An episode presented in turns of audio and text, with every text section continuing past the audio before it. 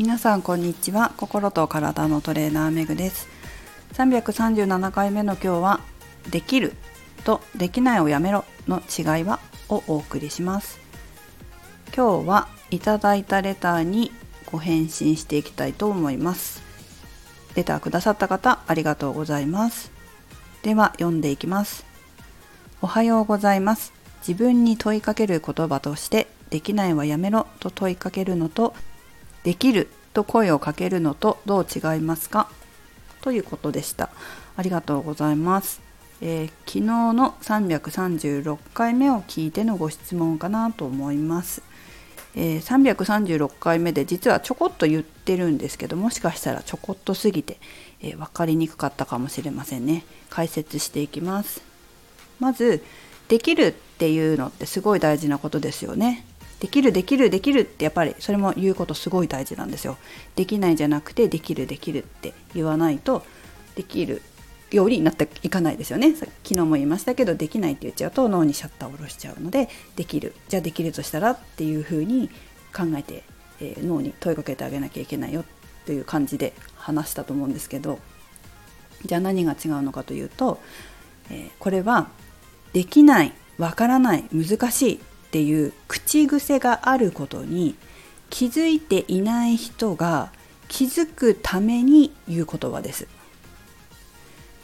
本当にこう気づいてない人が多くて無意識に難しいとかあできないとかって言っちゃうんですよ。だけど自分でできないって言ってることとか難しいって言ってるってことに気がついていない人の場合はまず自分がこの口癖があるんだっていう認識をする必要があります。で、えーと、認識できないと言っちゃってるこれちょっと意味分かりますかね？自分で言ってるそういう口癖があるんだっていうことに気づいてないともう言っちゃってるんですよ。本当にあの見てると分かるんですけどもう自動的に「わこれ難しい」とか「できない」とかって言ってるんですよ。でももし自分でできないをやめなきゃいけないんだできるって言わなきゃいけないんだ言わなきゃいけないって言ったら変だね。できるって言った方がいいんだ。できるとしたらって考えた方がいいんだ。っていうふうなことを知っていたらまずは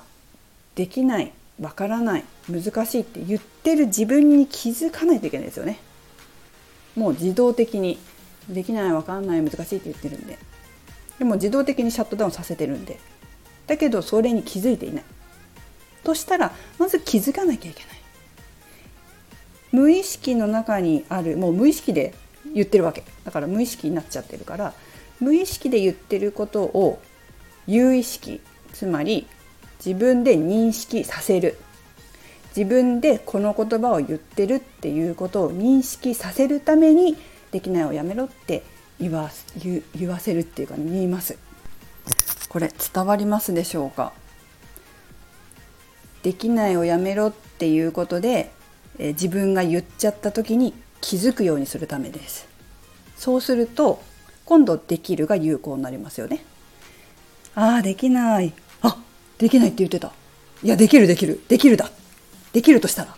ていうふうにつながるじゃないですか。だけどもできないできないって言ってることに気がつかなかったらそっちに行かないんですよね。あ言っちゃった。でできるだったっていうふうに切り替わんないんでまずは自分ではっってするところに持っていくっていう感じです。なのでその後できるっていうのはすごくいいと思いますよ。すごくいいと思いますよというかすごくいいです。できるできるってね。それが癖になってくると一番いいと思いますね。なのでできないとかわからないとか難しいっていう癖がない方はできるっていうふうに言っていったらいいと思います。できるできる。私はできるってできるとしたら何からやるとかね。そういうふうに考えていくのがいいと思いますがまずは自分でそんなことを言ってるってことに気づいてない人もいるのでまずは気づこうよっていうことでできないをやめろ。というふうに言ってみてくださいということです。わかりますでしょうか？このニュアンスが伝わればいいのですが。はい。ここまでが昨日のレターの回答になります。まあ、ちょっとこの先はプラスアルファなんですけどたまに私この放送でもブログでもあん、ま、今ブログだったら心理分析を学ぶっていうのを、えー、フラクタル心理学を作った意識先生が書かれた YouTube の動画書かれたっていうか配信された YouTube の動画が100個あるんですけどその100個を全部こう一つ一つ、まあ、私も勉強になりますしブログを読んでくださる方にとってもあのプラスになるかなと思ってその心理分析を学ぶというテーマで、まあ、29回目29個目まで、えー、私もブログの方に簡単な自分の体験談を添えながらあ解説したんですねしているんです。でその誘導瞑想文っていうのはまあ、誘導瞑想文って言っておりますが私たちは、えーと、修正文というふうにも呼んでおります。この修正文っていうのは、まあ、ちょっと今のできるとかできないをやめろっていうののもうちょっとこう応用というか何て言うのかなもっと文章になってるものなんですけど私たちは、まあ、例えばダイエットで言えばたくさん食べちゃう回路があったり無意識に口に物を入れてる回路っていうのがあるんですね思考パターン。まあ、思考するから行動するわけで考えなかったら行動しないじゃないですか食べるっていうことを考えなければ、まあ、食べないわけですよね余計なもの。でその食べるっていう回路を特定して食べてしまう回路を特定してその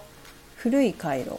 を、まあ、この回路があればずっと食べちゃうわけですからその回路思考回路を使うのをやめて食べるんじゃなくて違う方向に持っていきましょうと痩せる方向に脳を使いましょうっていうことを、まあ、例えばダイエット心理学なんかでも修正文として教えていくんですがこのように最初に自分の悪い癖を特定するっていうことはすごく大切なんです。これは例えば私たちが田植えをする時冬、まあ、秋に収穫したら冬ってそのままなんですよね田んぼって。そうするとこう雑草が生えてたりとか、えー、地面がなんていうか雑草だらけで栄養が少なくなってたりとかするんですけどその状態で稲を植えたらよく育たないですよね。雑草もあるし肥料もまかれてないし雑草がある中で稲を植えたとしてもちゃんとそのお米になる稲の方に栄養がいかなければちゃんとしたお米がならないし雑草の方に栄養が取られてしまいますので美味しいお米はできません。なので春先にちゃんと雑草を抜いて田田を耕して土を耕してでその上で稲をまくと思うんです。でこの雑草を抜いたり土を耕したりっていう作業が自分のその悪い思考回路、まあ、自分の人生自分の人生を良くしないとか、まあ、例えばダイエットに成功しないとか豊かにならないとか綺麗にならないとか、まあ、そういうこう自分のネガティブな方向にさせてる思考回路。これを取り除くっていうか特定して取り除く取り除くそうだね。その思考パターンを使わないようにしていく。それが田植えでいう雑草を抜く作業なんです。でその悪い思考回路があるまま良い思考パターンを頭の中に入れたとしてもそもそもその悪いパターンが残っているのでその良い思考パターンが育たないんですよ。